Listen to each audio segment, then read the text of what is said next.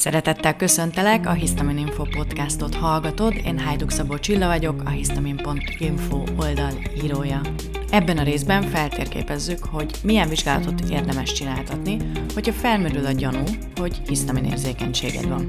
A hisztamin intoleranciával kapcsolatban már ott elkezdődik a probléma, hogy nehéz elfogadott labordiagnosztikai módszerekkel 100%-ig biztos diagnózist felállítani. Egy európai tanulmány alapján a betegek átlagosan két évet bolyonganak az egészségügyi rendszerben, mire valamennyire kézzelfogható diagnózisuk lesz, és ekkor is még csak egy nemzetközi szinten is nehezen elfogadott képzelt betegségben szenvednek.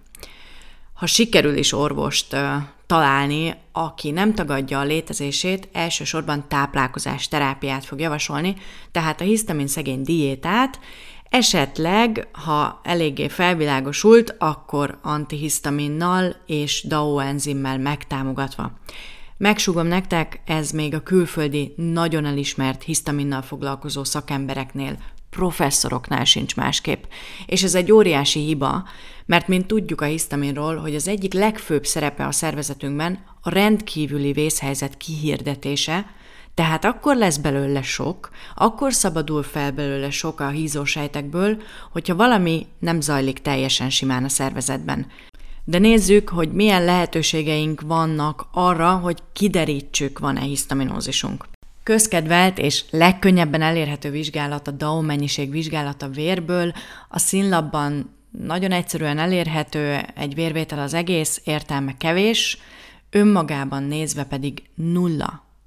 a DAO-nak a mennyisége igazából kevésbé érdekel minket, mint az, hogy milyen aktivitással dolgozik, és ezt egy, egy német könyvben olvastam, és ez egy nagyon jó hasonlat egyébként a DAO mennyiség mérésre, hogy az alapján próbáljuk megállapítani, hogy mekkora a tűz, hogy hány tűzoltó autó van a helyszínen és ez ugye így elég nehéz, mert lehet, hogy két tűzoltóautó is bőven el tudja oltani azt a tüzet, amit kellene, és az is előfordulhat, hogy 30 tűzoltóautó sem tudja megállítani azt a tüzet, amit meg kellene állítani. Úgyhogy külföldön kezdenek eltávolodni ettől a DAO mennyiségméréstől, és váltanak a DAO aktivitásnak a mérésére. Ez már egyébként régebb óta elérhető, ez a DAO aktivitás mérés, de nem volt elterjedt külföldön sem, ott is mennyiséget mértek elsősorban. Ha jól tudom, Magyarországon pedig egyáltalán nem is létezik aktivitásmérés, itt kizárólag mennyiséget tudnak mérni.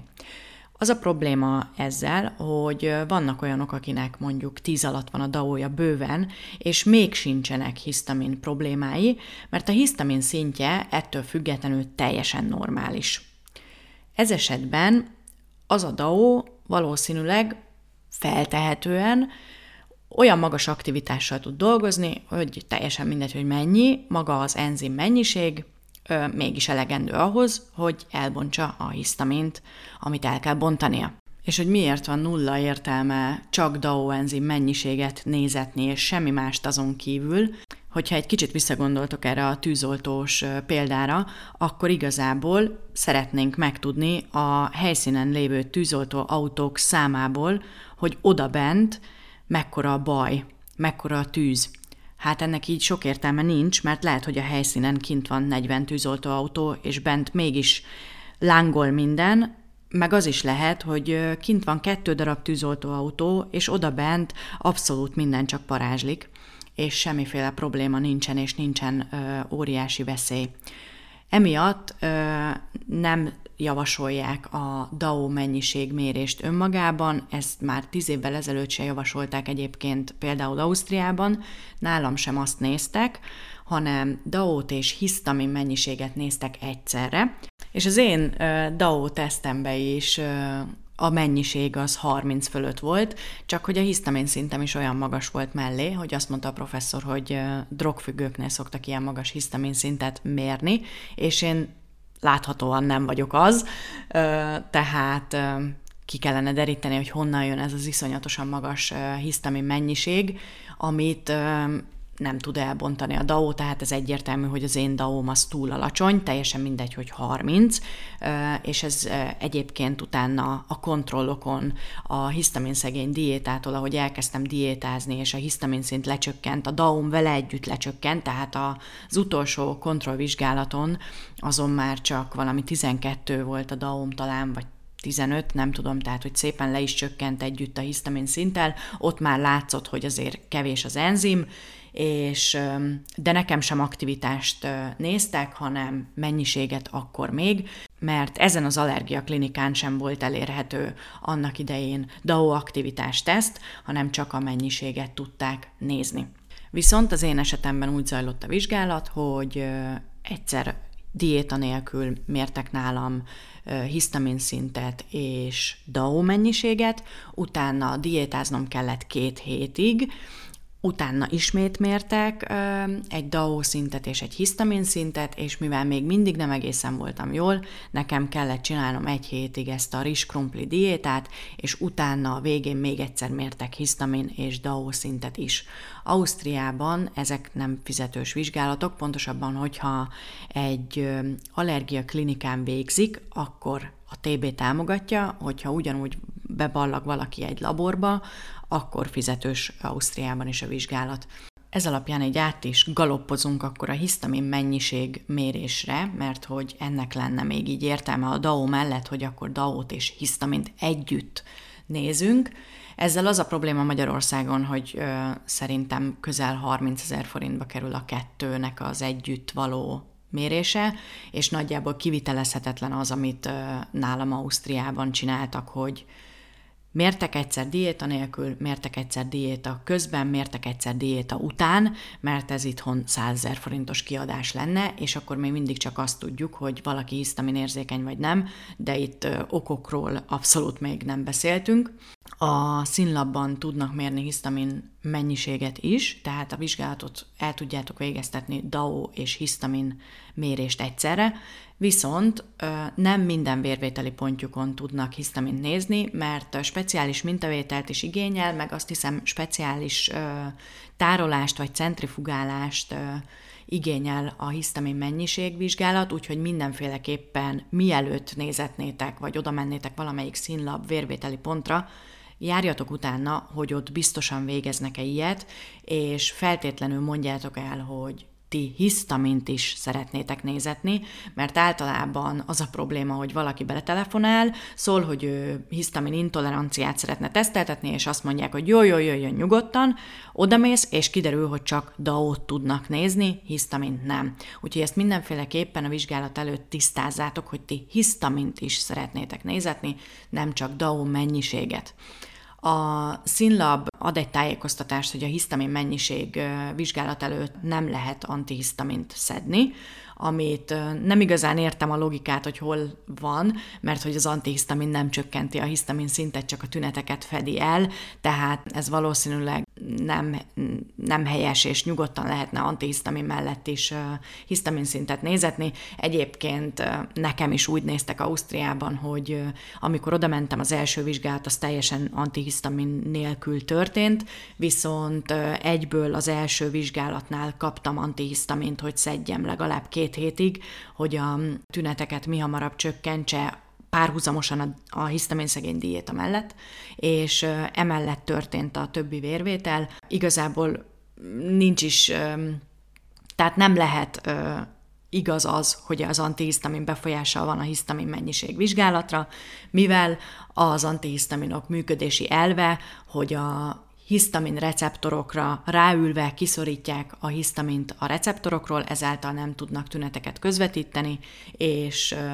a mennyisége a keringő hisztaminnak teljesen változatlan marad, tehát ami a vérben mérhető hisztamin koncentráció, arra az antihisztamin egyáltalán nincsen semmiféle módon befolyással, úgyhogy feltételezem, hogy ez egy hibás instrukció a vérvétel előtt. Hogyha DAO mennyiséget és hisztamint nézünk, akkor, vagy DAO aktivitást is akár, akkor elsősorban a hisztamin bontásnak a DAO enzim általi útját tudjuk ellenőrizni. Vannak ezen túl más vizsgálatok is, ezeket már egy kicsit ö, trükkösebb elérni Magyarországon, de Budapesten a Balaica Erika doktornőnél elérhetőek más hisztamin érzékenység vizsgálatok is, mert ő a német Biovis laborral együtt dolgozik, és a Biovisnál elérhető hisztamin bontási kapacitás vizsgálat is, elérhető náluk széklet hisztamin, és ha jól tudom, akkor metilhisztamin a vizeletben is elérhető náluk, tehát ezeket a Balaica Erika doktornőnél el tudjátok végeztetni, vagy Tatabányán a Labor Express Kft. a Ganzimmun német laborral együtt dolgozik, és náluk is elérhetőek ezek a vizsgálatok. Talán a DAO bontási kapacitás vizsgálat az nem, csak metilhisztamin és széklethisztamin vizsgálat érhető el a Ganzimmunnál, de ebben nem vagyok egészen biztos, a labort kell megkérdezni, hogy milyen hisztamin intoleranciára irányuló vizsgálataik vannak. És akkor ezeket nézzük meg, hogy melyiknek van értelme, vagy melyiknek nincs, és hogyan van értelme, és hogyan nincs. A metilhisztamin vizsgálat az tulajdonképpen hisztamin kimutatása a vizeletből, és ezáltal nem a DAO munkáját tudnánk ellenőrizni, hanem a HNMT enzim általi bontást tudnánk ellenőrizni. A hiba egy kicsit az egész mögött az az, hogyha valakinek a HNMT enzim rosszul bont, akkor elvileg a vizeletbe is kevés metilhisztaminnak kéne lenni. Tehát nem túl sok metilhisztamint kéne, hogy találjunk a vizeletbe, hanem ugye elvileg túl keveset, mert hogy nem metilhisztaminnál alakul át a hisztaminunk. Ettől függetlenül végeznek ilyen vizsgálatot, és sokan arra használják, hogy a HNMT munkáját közvetetten tudják ezzel ellenőrizni, hogy akkor mennyi metilhisztamin választódik ki a veséken keresztül a vizeletbe, és hogy akkor vajon hogy dolgozhat a HNMT enzim. A széklethisztamin tesztel az a probléma, hogy ha valakinek diszbiózisa van, és a hisztamin termelő baktériumok vannak elszaporodva a vastagbélben, akkor ez egy fals pozitív eredményt fog adni, Sőt, hogyha valaki előző este mondjuk nagyon magas hisztamin tartalmú ételt fogyasztott, legyen az felvágott vagy kolbász, akkor akár ezt a hisztamin mennyiséget is láthatjuk a székletbe, és nem igazából a valós mennyiséget látjuk, ami egy normál étkezés mellett előfordulna. Így hát önmagában a széklethisztamin teszt semmiféleképpen nem százszázalékos bizonyosságú, szintén kell mellé valamilyen megerősítő paraméter, akár egy DAO mennyiségvizsgálat, de feltétlenül fontos, hogy több vizsgálatot kombináltan érdemes elvégeztetni ahhoz, hogy valamennyire biztos diagnózis legyen a kezünkbe. Még megemlítenék olyan vizsgálatokat, amik külföldön sem annyira elfogadottak, és Magyarországon egyáltalán nem is végzik őket. Az egyik az a hisztamin terheléses vizsgálat, ezt csak kórházi körülmények között végzik, nagyon sokba kerül, emiatt külföldön is nagyon-nagyon ritka alkalom, hogy valakinél ilyet végeztetnének, ilyenkor hisztamint lélegeztetnek be, és megfigyelik, hogy mi történik. Aztán Ausztriában elérhető egy hisztamin intoleranciát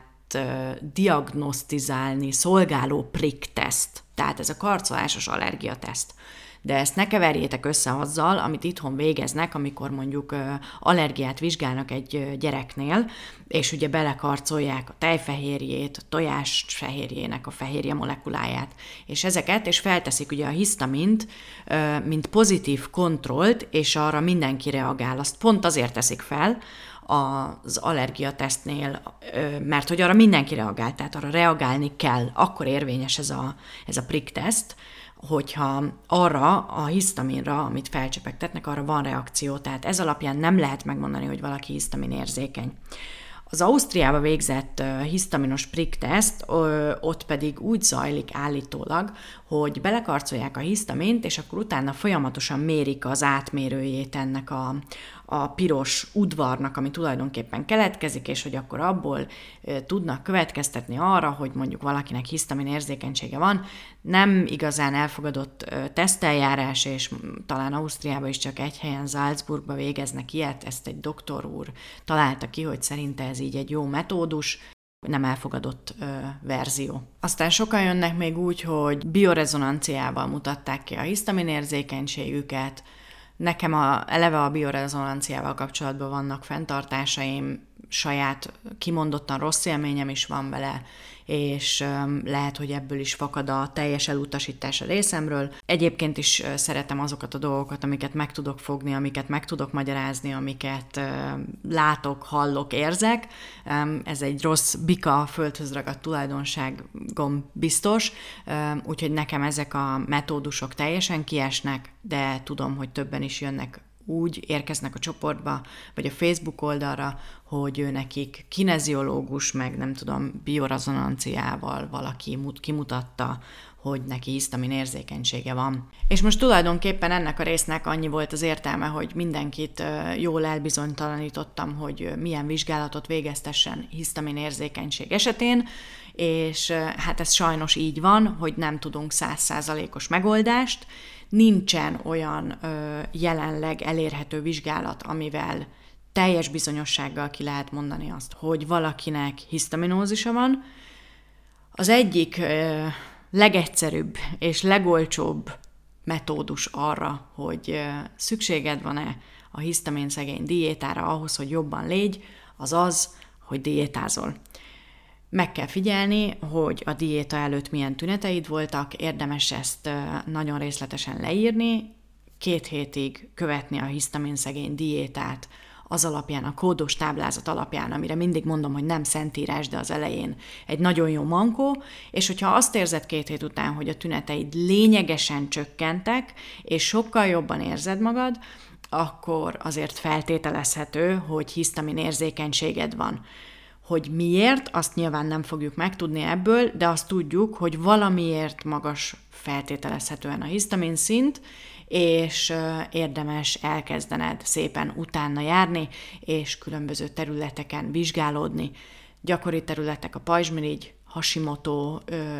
autoimmun pajzsmirigy betegség. Nagyon gyakran húzódik a háttérben diszbiózis, SIBO vagy likigát. Nagyon gyakoriak a krónikus fertőzések, EBV, Lyme. Nagyon gyakori a stressz, vagy a pánikbetegség, vagy bármilyen szorongásos zavar. Érdemes ezekbe az irányokba elmenni, hogy akkor mi lehet a kiváltó ok, mert nem győzöm elégszer hangsúlyozni, hogy a hisztamin érzékenység az nem egy primér betegség, hanem egy tünet, egy tünete valamilyen másik betegségnek, ami esetleg egyenlőre a háttérben húzódik. Lehet az akár egy silent inflammation, tehát egy ilyen csendes gyulladás, amiből esetleg a későbbiekben egy autoimmun betegség is kifejlődhet, úgyhogy érdemes ilyen irányba is mindenféleképpen vizsgálódni. Mindenkinek tünetmentes, csodaszép napot kívánok, és remélem, hogy tudtam segíteni ezzel a résszel, hogy milyen vizsgálatot érdemes végeztetni, vagy miért nem. Sziasztok!